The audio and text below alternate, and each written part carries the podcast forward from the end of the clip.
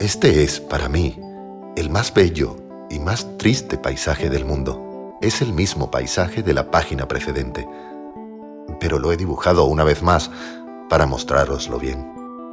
Aquí fue donde el principito apareció en la tierra y luego desapareció. Mirad atentamente este paisaje a fin de estar seguros de que habréis de reconocerlo si viajáis un día por el África, en el desierto. Y si llegáis a pasar por allí, os suplico, no os apuréis, esperad un momento, exactamente debajo de la estrella. Si entonces un niño llega hacia vosotros, si ríe, si tiene cabellos de oro, si no responde cuando se le interroga, adivinaréis quién es. Sed amables entonces. No me dejéis tan triste. Escribidme enseguida.